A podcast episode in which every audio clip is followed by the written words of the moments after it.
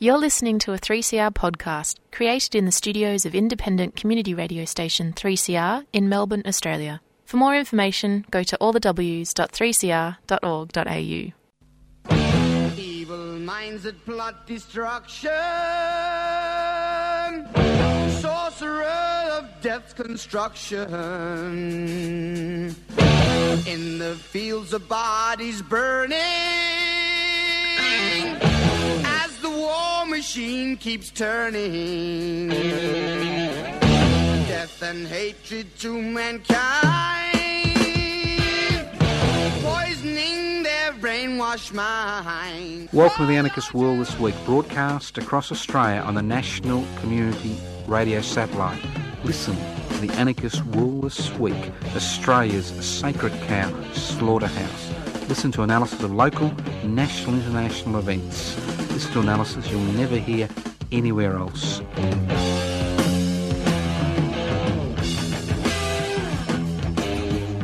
Welcome to the Anarchist World this week, broadcast across Australia by the Community Radio Network.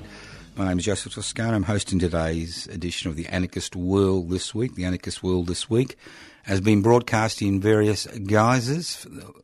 Encounters with the Third Alternative from 1977 to 1989 when the Soviet Empire collapsed, and then we uh, changed to the Anarchist World this week. So we're almost reaching 50 years. So I hope to get to 50 years of broadcasting. If I don't, that's life. Now, if you wonder what anarchism is all about, I think t- what's happening in the world today highlights the need for anarchism. And I'll explain that later on. Anarchos without rulers. Society without rulers. Everybody automatically assumes if there's nobody to tell us what to do, that we are incapable of working together to live our lives as individuals, communities, regions, even nation states, and even internationally.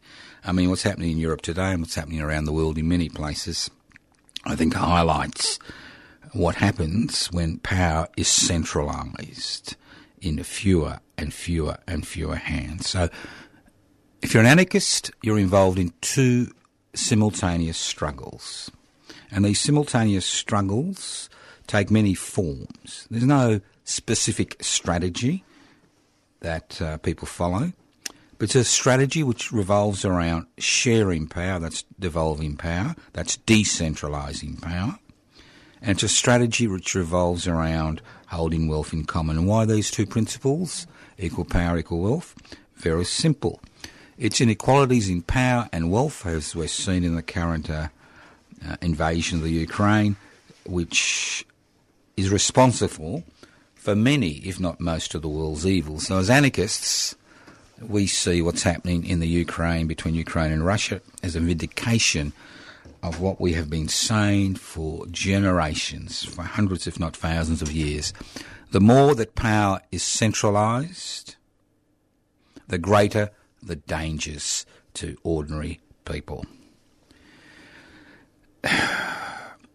Look, I'd also like to send our sympathies, not that sympathies are worth much, at least we're thinking of you, of our listeners in Queensland and New South Wales. We have many listeners in Queensland and New South Wales who are currently dealing with a so-called, you know, one in a hundred year deluge and floods. Now, I've survived both floods and fires, not not just, um,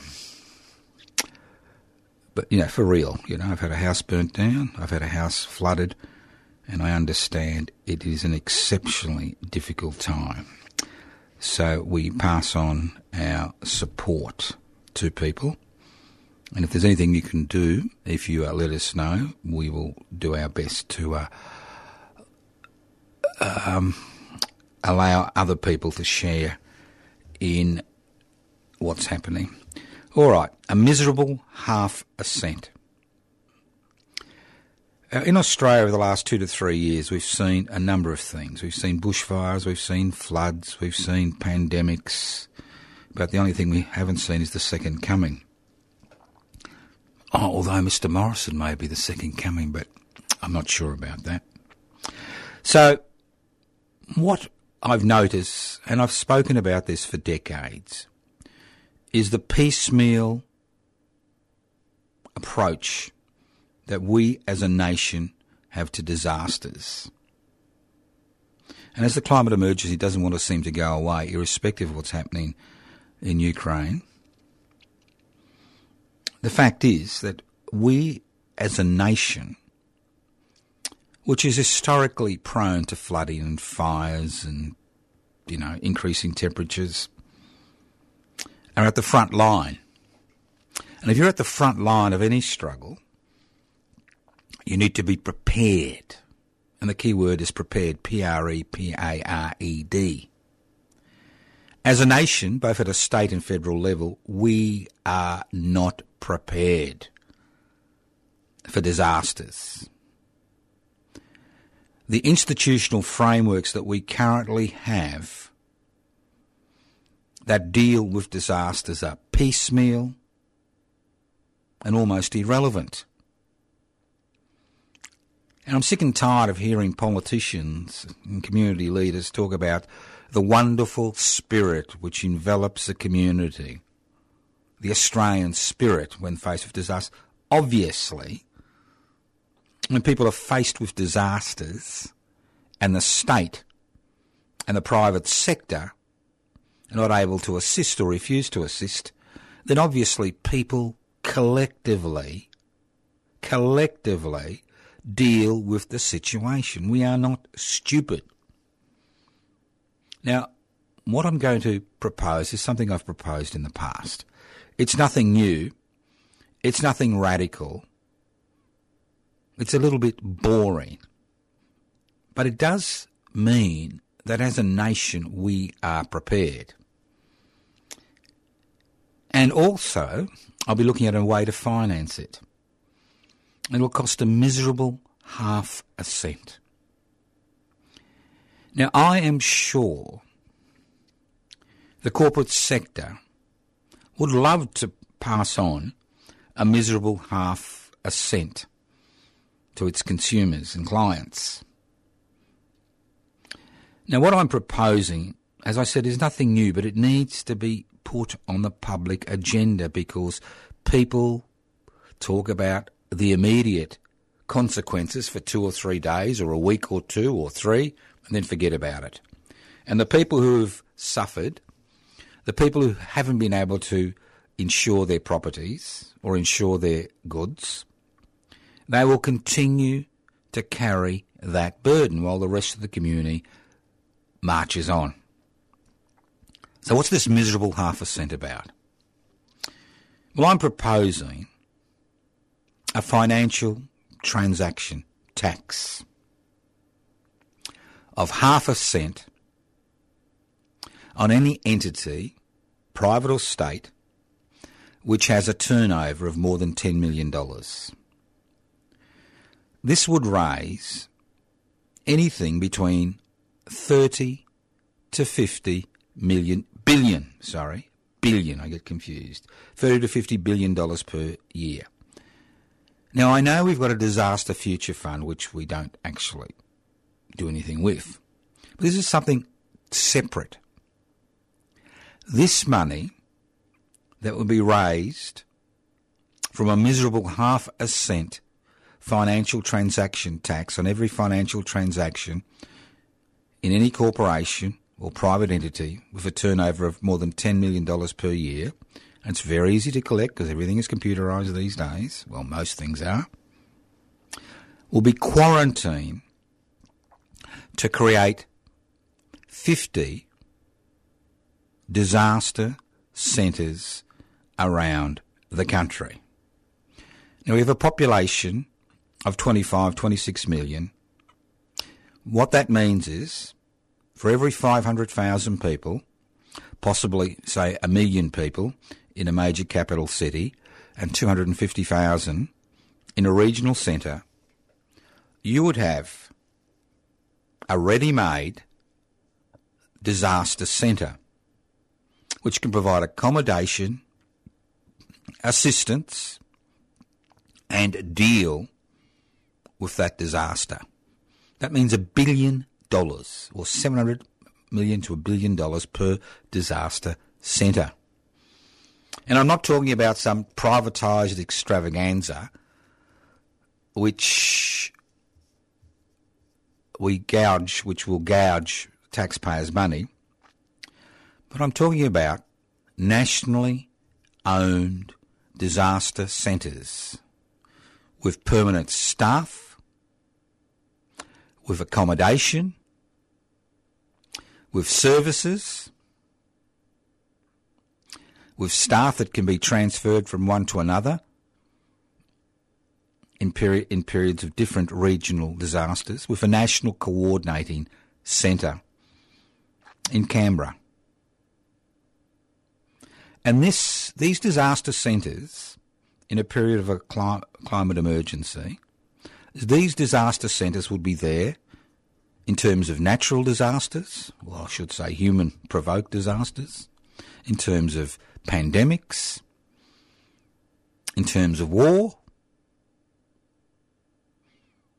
and then it would not only be staffed by permanent staff whose job is to ensure that they function, not only would they have equipment to deal with different situations, but they would also provide a focus for the disjointed volunteer volunteers that we cur- system that we currently have, where people could actually volunteer at their local disaster centre and be available if need be.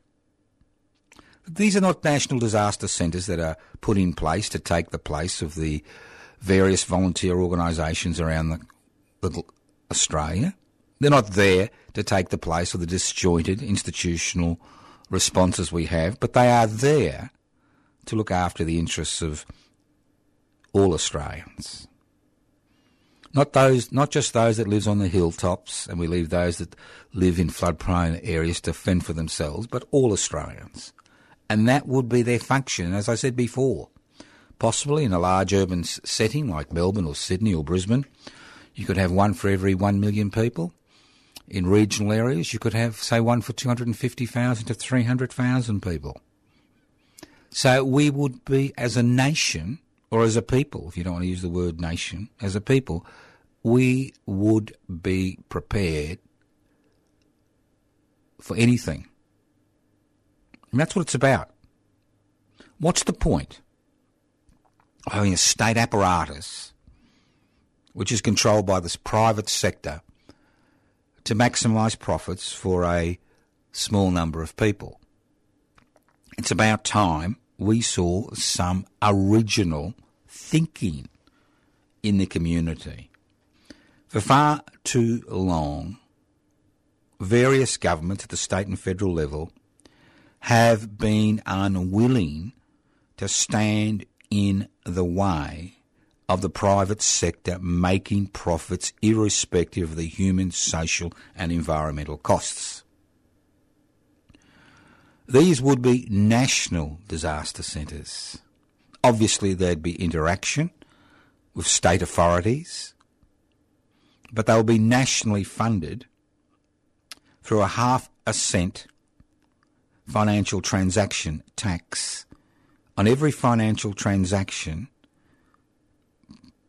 that occurs in corporations and private entities that have a turnover of more than $10 million per year. And as I said, we could raise between 30 and 50 billion dollars, which would be more than enough to fund staff, provide services, emergency accommodation, emergency care in terms of disasters.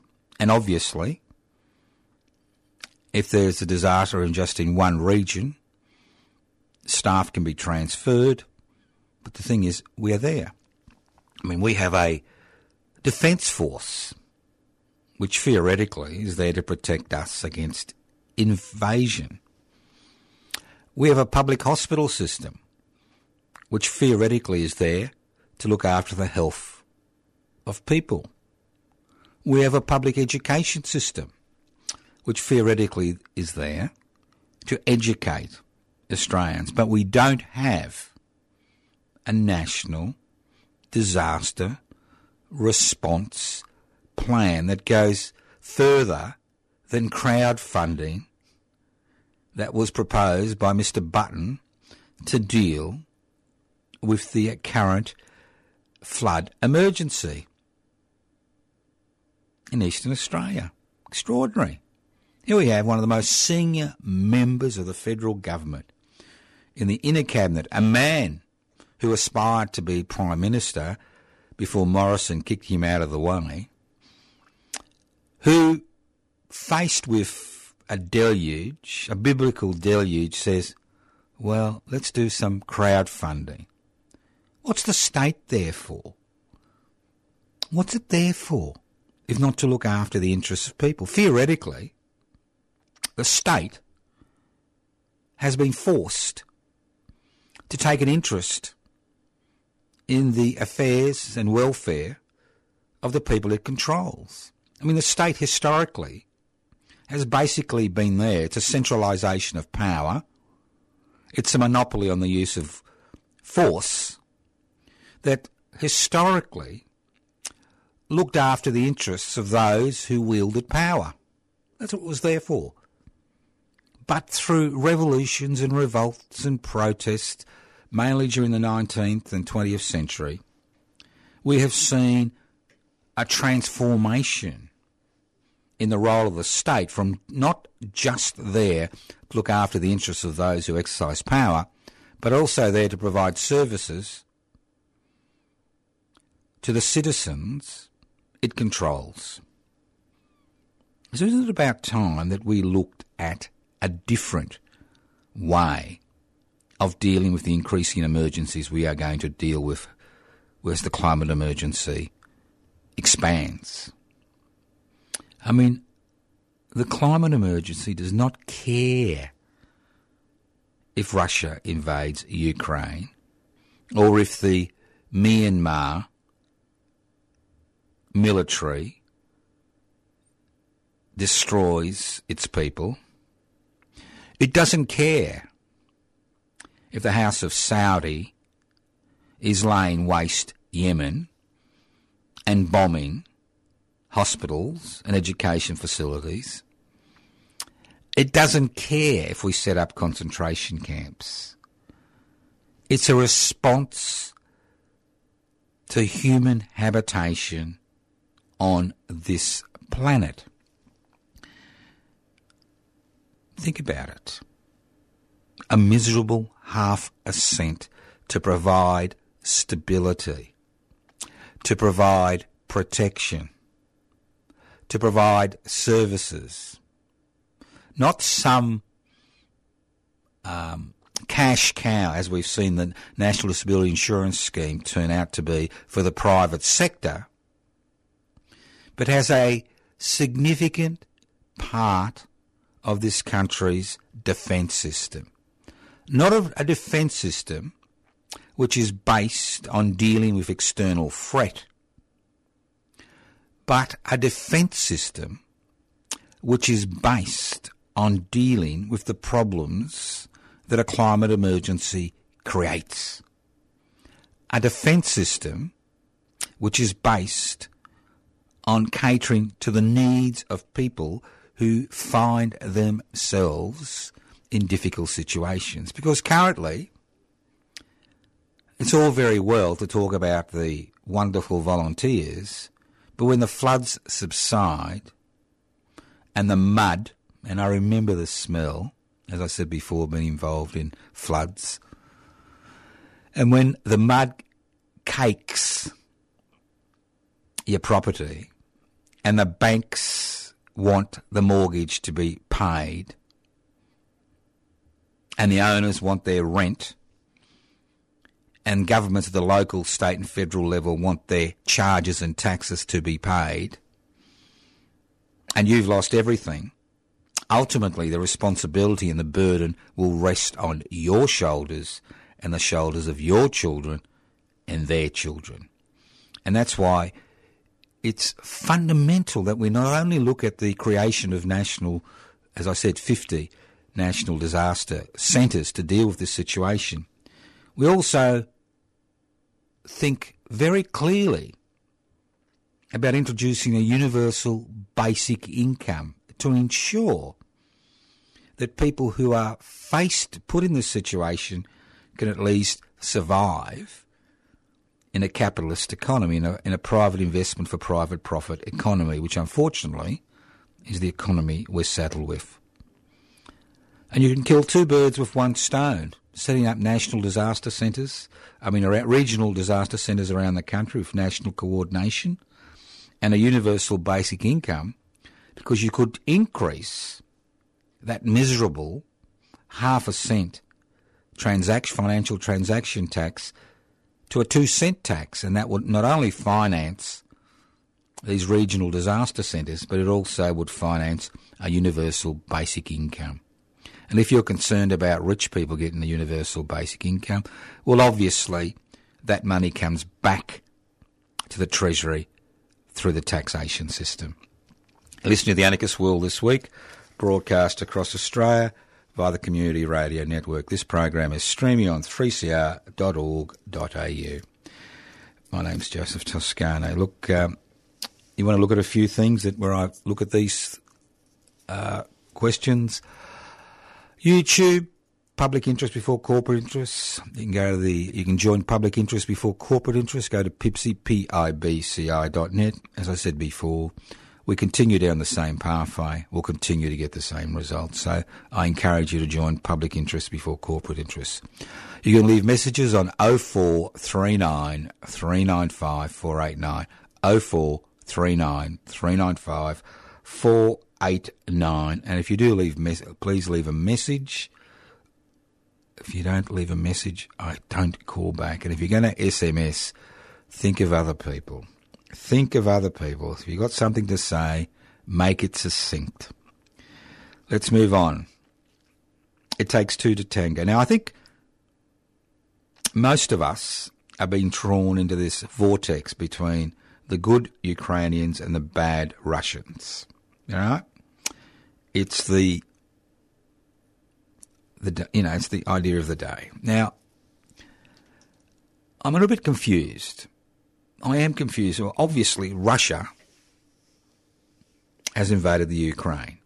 One sovereign nation state has invaded another sovereign nation state because it believes it doesn't have a right to exist, because somehow it poses a threat to the Russian people. And I understand the outrage. It is outrageous, totally outrageous. But it hi- highlights two things. One, it highlights how dangerous the centralisation of power in the hands of one person or a small elite is. And that's what anarchism has always been about. It's been about breaking down hierarchy. It's about decentralising power. Now, I could go on and be as obnoxious as I like, but at the end of the day, I'm just obnoxious. I'm just an obnoxious individual. When you compare what I say and the effect it has to the real power that people like Morrison and Putin and Biden and Ping are able to exercise, you begin to understand what centralisation of power means. Now, currently, the dispute between Ukraine and Russia and the rest of the world, because it does involve all of us, is not just a, it's not an ideological dispute. They're both capitalist economies. They're both sovereign nation states. They're both nominally democratic or parliamentary democratic. But the thing is that when you look at the dispute, it's about the power that an individual or a few people are able to exercise. I click my finger and you laugh. Putin clicks his fingers and he is able to mobilise an extraordinary, powerful armed force. The Chinese leader clicks his fingers and he can do the same thing. Biden clicks his fingers and he, the same thing happens. So the greatest threat to human happiness and human life is not some deranged terrorist or some terrorist with some quasi religious or quasi national agenda. But the greatest threat to life is state terrorism. When one state makes its a bid to destroy another state for whatever reason. And I think it's important that we look at this reason because it takes two to tango, whether you like it or not. It's a little bit lonely dancing the tango by, by yourself. It takes two to tango. Now, this dispute should not have reached this level. And to a significant degree, the reasons behind the invasion of the Ukraine by Russia could have been addressed through diplomacy if the West was willing to take one backward step. Because this dispute was about Ukraine joining NATO and encircling the Russian state. Now, I'm not take, I don't take sides. I'm against the centralisation of power. But what I want us to understand is the reason behind what's happening. It's all very well to say Vladimir Putin is a deranged individual. It was all very well to, for people to say that Adolf Hitler was a deranged individual, and Pol Pot was a deranged individual, and Stalin was deranged individuals. But these were not deranged individuals. These were individuals who exercised absolute power.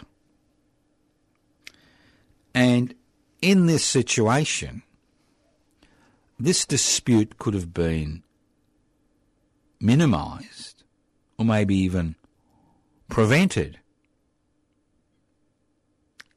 if the West, the so called democratic West, was willing to negotiate regarding the Ukraine joining NATO. Now, let's not forget Russians are paranoid. And they're paranoid for a very, very good reason. In World War II, over 20 million, some say 25 million Russians, over half of the people who died in the whole of World War II around the world, died defending Russia.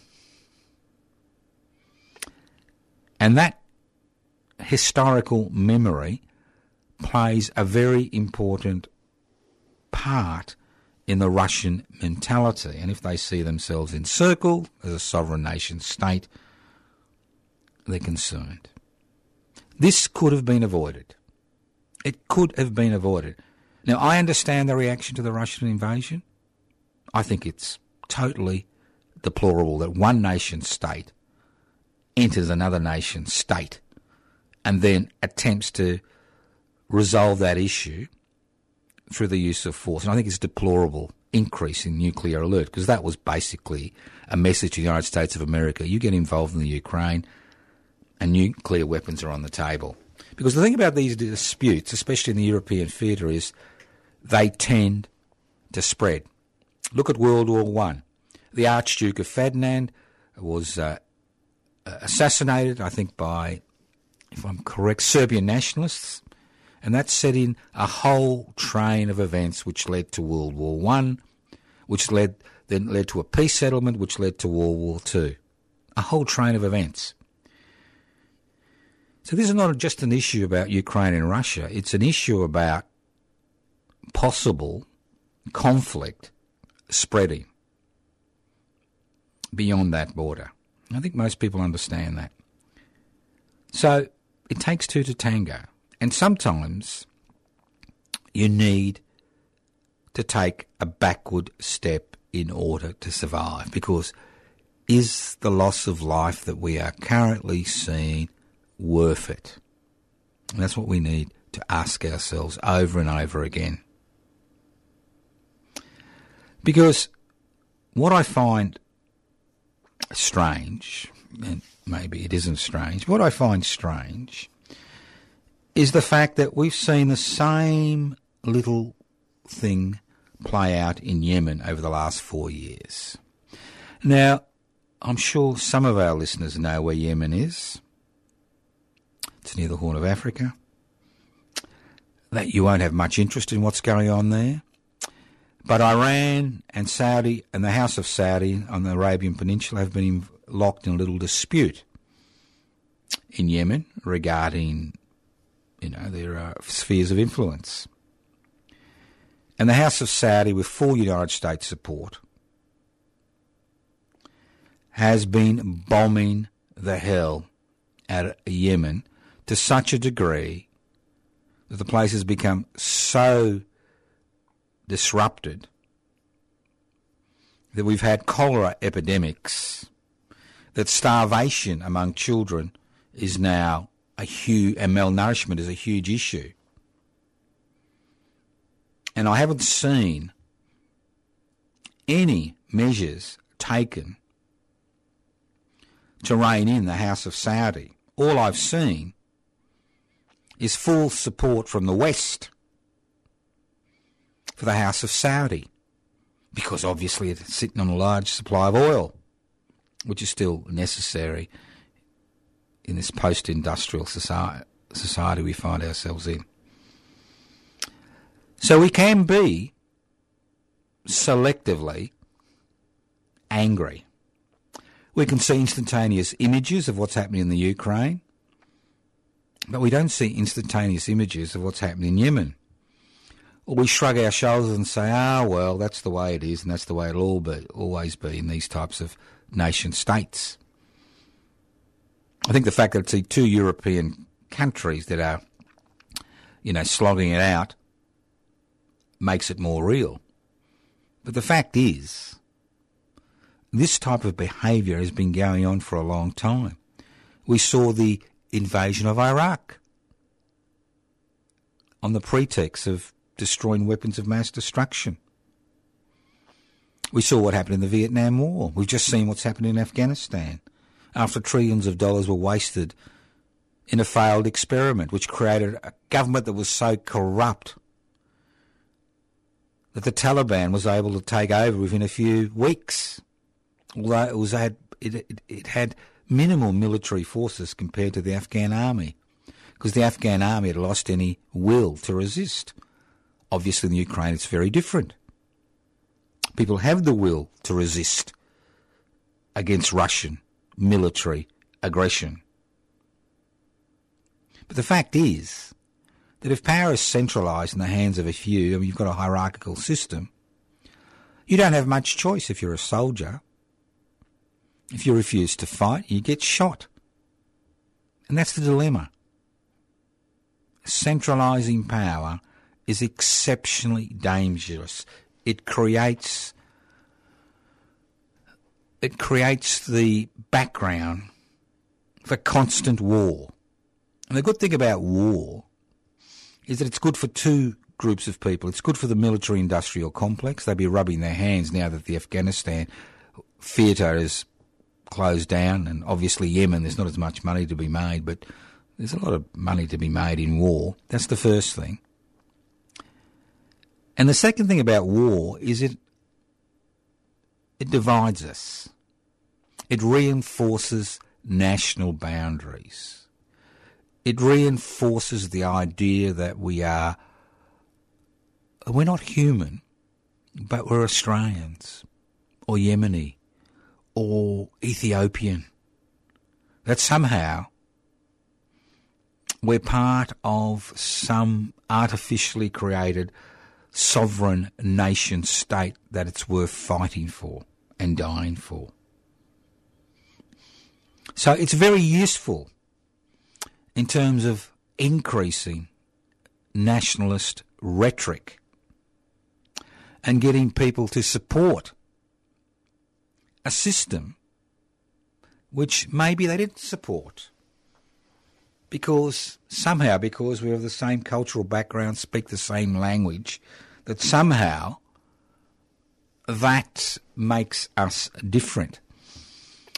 And nationalism itself is a disease, and it's disease that can be fostered in order to reinforce the power of elites and minorities.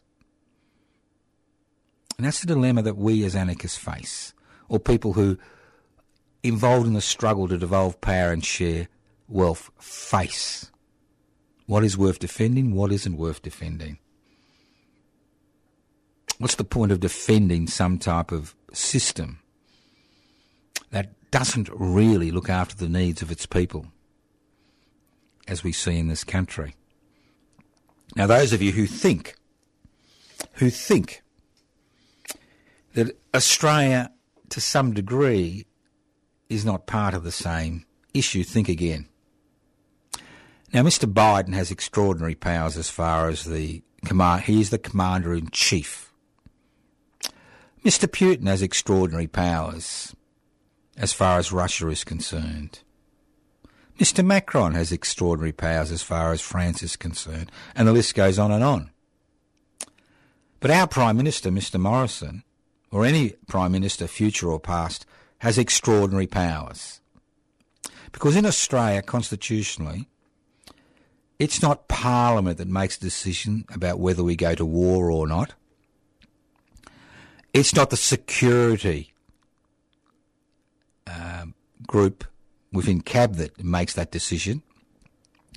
Ultimately, whether we go to war or not is a prime ministerial decision. That power Constitution is enshrined in the hands of the Prime Minister of the day.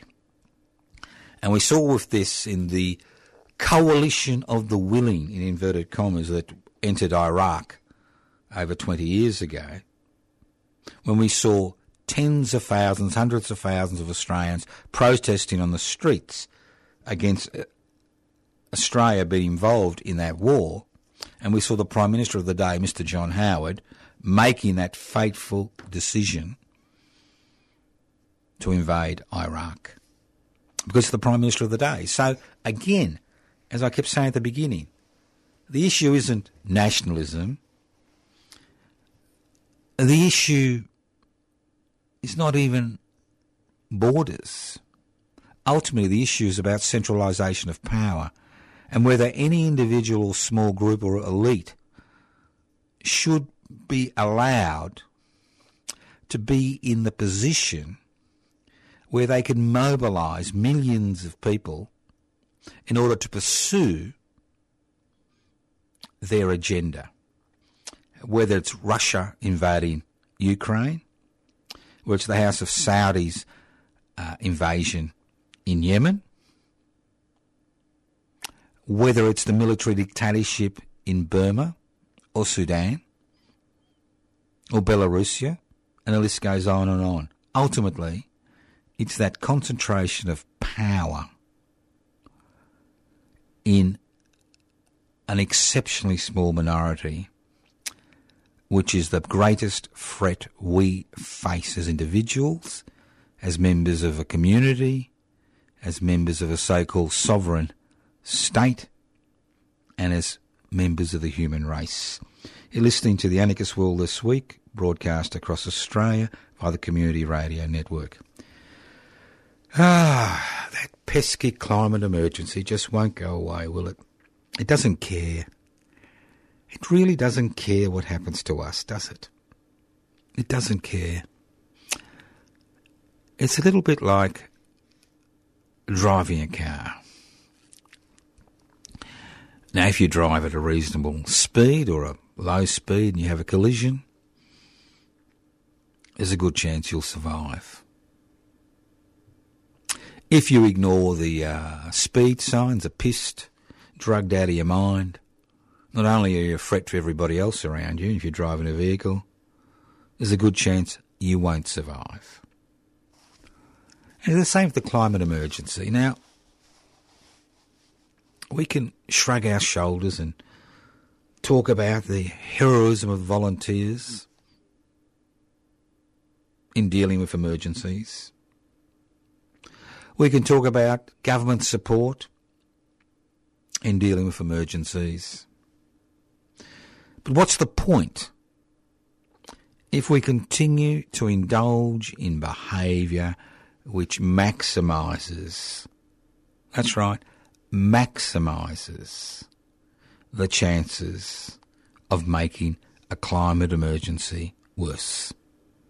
And that's a dilemma we face as a society. Do we continue on this path, whether it's a private investment for private profit path, which is based on coal, or a private investment for private profit, which is based on green energy production. What is the best way to deal with this? Are we just mere spectators? Just mere spectators watching governments do things or not do things? Or are we more than mere spectators? The issue is we are not spectators. We are all part and parcel of the same problem. And whether governments act or governments don't act, the consequences of that action don't change. And if we don't make any changes to the way we live, the way we consume, well, the consequences will become more and more dire. That's the problem. It's not a matter of creating a fake emergency and saying, you know, shouting fire, fire, fire. It's a matter of saying, look, this is the situation. We need to make some adjustments. If we're not willing to make adjustments, not just on an individual level or a national level, but on an international level, well, then we will reach a point of no return because nature is unforgiving. It is totally unforgiving. It doesn't work on some type of moral or ethical basis. You do one thing, something else happens somewhere else. It's that simple. Whether we like it or not, we live in a contained environment. We live on the planet Earth, the blue planet. And there are more and more of us every day. 7.5 billion now, 9 billion in 2050. And we're faced with a dilemma. We're faced with a number of dilemmas. One, increasing population growth.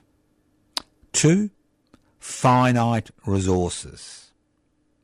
You can't split the planet in two, although we've got very, very, very, um, how shall I put it, smart scientists. The fact is that most scientific research is designed to assist the private sector in making a buck. Let's be realistic. I mean, nothing highlighted this more than the COVID 19 pandemic. When you've got two or three large corporations which, through a lot of taxpayer assistance, have been able to create um, vaccines against COVID 19, which in the majority of cases have been highly effective. But unfortunately, they have intellectual property rights, which mean that if you have, unless you have, you got the cash to access the vaccine, unless your government is willing to subsidise it, well then bad luck, because we have an intellectual property right. It's our right. It's our property. We don't care if millions die, as we saw with the AIDS pandemic or epidemic, where there was treatment available, but it was out of the reach of most people. And it wasn't until these corporations were forced to give up their intellectual property rights that AIDS treatments became cost effective. So the issue is, as I said before, nature is totally unforgiving. You pat a crocodile and you know what's going to happen unless the crocodile has, has its mouth taped. All right? unforgiving. You chase a snake, it's going to turn on you and bite you. Simple. You foul the earth, the same thing happens, as I said before. Increasing population, finite resources, and then we've got this wonderful economic system. And let's don't pretend, you know, it doesn't exist anywhere, but it exists. It's ninety nine point nine percent of the world is based on a private investment for private profit mantra. Whether it's so-called communist China, you know, the pariah Russia, the victims Ukraine, Australia, the land of hope and glory. Oh no, I mean, yeah, land of hope, the, the brave and the free, or the land of the brave and the free in the United States of America. They're all based on the concept of private investment for private profits, creating artificial markets in order to satisfy artificial needs in order to maximise profits. Now, if you've got an economic system which is based on that concept, you are going to have problems. So there are a number of things we need to face. Whether we do or not, nature doesn't care because we're, we're, we're the victims. It doesn't care. It really doesn't. You know, you go out and, and, and lie on the ground and not eat for a few days. Do you think nature cares? No.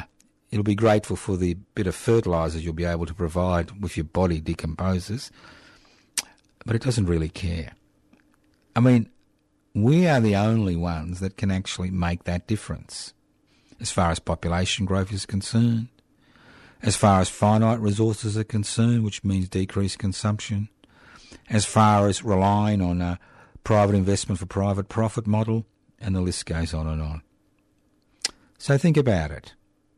Our future is tied to the rejection of the private investment for private profit profit model. I'll give you an example. Now, this is very simple. See, see, see, most things are simple. They're not complex. We're told, oh, that is so complex, you will never be able to understand it, and more importantly, we will never be able to, you know, deal with the situation. I mean, climate emergency is a very simple concept to understand. Right. Now, I'm feeling a little bit crazy, all right? I've got this beautiful terrarium, and I've put some little mice in my little terrarium. A terrarium, like Earth, is a fixed entity. You know, we've got a glass case, we've got this beautiful, beautiful greenery in the glass case, the Garden of Eden, like the uh, planet Earth before the introduction of the human species. And all of a sudden, we put these little mice in. Now, it's got every feature of planet Earth. It's a contained system. It's got finite resources, and it's got Adam and Eve, our little mice friends. Now, Adam and Eve do what Adam and Eve normally do reproduce. And as they reproduce, and as generations reproduce, irrespective of how smart those mice are and how many scientific experiments they do, the reality is at the end of the day, that natural environment is going to be totally degraded to such an extent there's not going to be enough food for our little mice friends. And then they're going to start turning on each other and snapping at each other and getting angry with each other. As we saw, as I mentioned last week, where one in six Australian adults are now on antidepressants. We're not happy. We're not happy. And then maybe a bit of cannibalism, survival of the fittest, and eventually the whole thing dies out. It's the same with planet Earth. Very simple. Climate emergency is a very simple complex. What is difficult, what is exceptionally difficult, is dealing with the state, the mental state that we all have of believing the only solution is a private investment for private profit solution. Now, what the floods highlight is the fact that it's collective action that helps to minimise the worst extent of the damage caused by the floods. It's not just the Australian Defence Forces helicoptering, you know, a minority of people off roofs. It's about neighbours getting out boats, wading across flooded streams, which is a dangerous anyway, knocking on neighbours' doors, getting people out, assisting people. It's that collective action which minimises the worst excesses of a national of a natural disaster. And it's the same with the climate emergency. It's about a collective action which is based on not supporting an economic system which is based on the satisfaction of manufactured need at the expense of the health of the community. Let's move on. Let's move on. Talking about green states, I'd just like to make a, an appeal for the West Papuans. Now, at the last climate change conference, obviously the West Papuans were not part official, but they were part of the unofficial. They made a very important announcement. They made the announcement that they would create, if they ever achieved independence, a green state. What a green state means is that the natural resources that are available to them, their forests, would continue to be protected, not just for the sake of the West Papuans and the Indonesian migrants who now live in West Papua, but for the sake of the planet as a whole. So it's a green revolution, not based on chemical fertilisers, but a green revolution based on protecting and extending what they have. Now, the West Papuans struggle, unlike the struggle in the Ukraine, it's a forgotten struggle. Although most Australians now know about the Ukraine, very few know about West Papua. West Papua is less than 70 kilometres from the Australian mainland. Over the last 60 years, during a protracted war of independence against Indonesian occupation, over half a million from a population of around 1.2 million have died in that struggle. That's an extraordinary number. The Australian government continues to provide military aid to the Indonesian government. It continues to train on Australian soil the soldiers which now infest West Papua. There is one Indonesian soldier for every six West Papuan adults garrisoned in West Papua. But their independence struggle continues. The world turns its back on their independence struggle.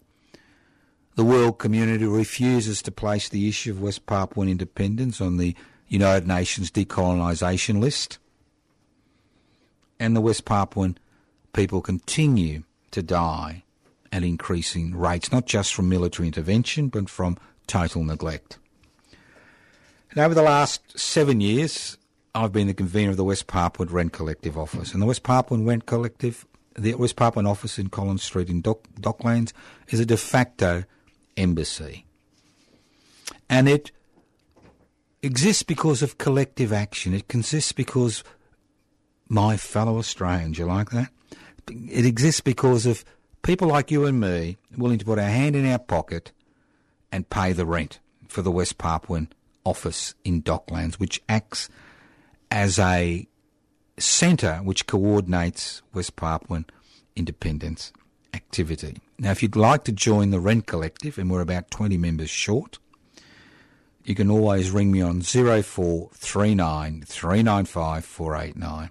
If you want to try before you buy, I suggest you come to the West Papuan lunch on Sunday, the 27th of March at Docklands, 838.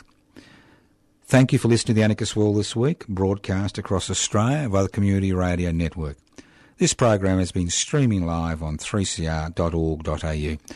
The program is podcast. Once again, we extend our sympathies to all our listeners in Queensland and New South Wales who are currently facing an extraordinary um, situation. You can write to us at Post Office Box 20 Parkville 3052. You can go to anarchistmedia.org, anarchistmedia.org. Don't forget, the public housing everybody's business parliamentary vigils in Victoria on the steps of the Victorian Parliament House, 1 p.m. this fir- sorry midday this Thursday, 12 to 1, followed by lunch. That's right, lunch. Isn't it wonderful? Thank you once again for listening to the Anarchist World this week on your local community radio station, courtesy of the Community Radio Network. Listen in next week. Evil minds that plot destruction. Sorcerer of death's construction. An analysis you'll never hear anywhere else. Anarchist World this week. Australia's sacred cow slaughterhouse. 10am every Wednesday. Listen to the Anarchist World this week for an up-to-date analysis of local, national and international events. Minds. Oh, Lord, yeah.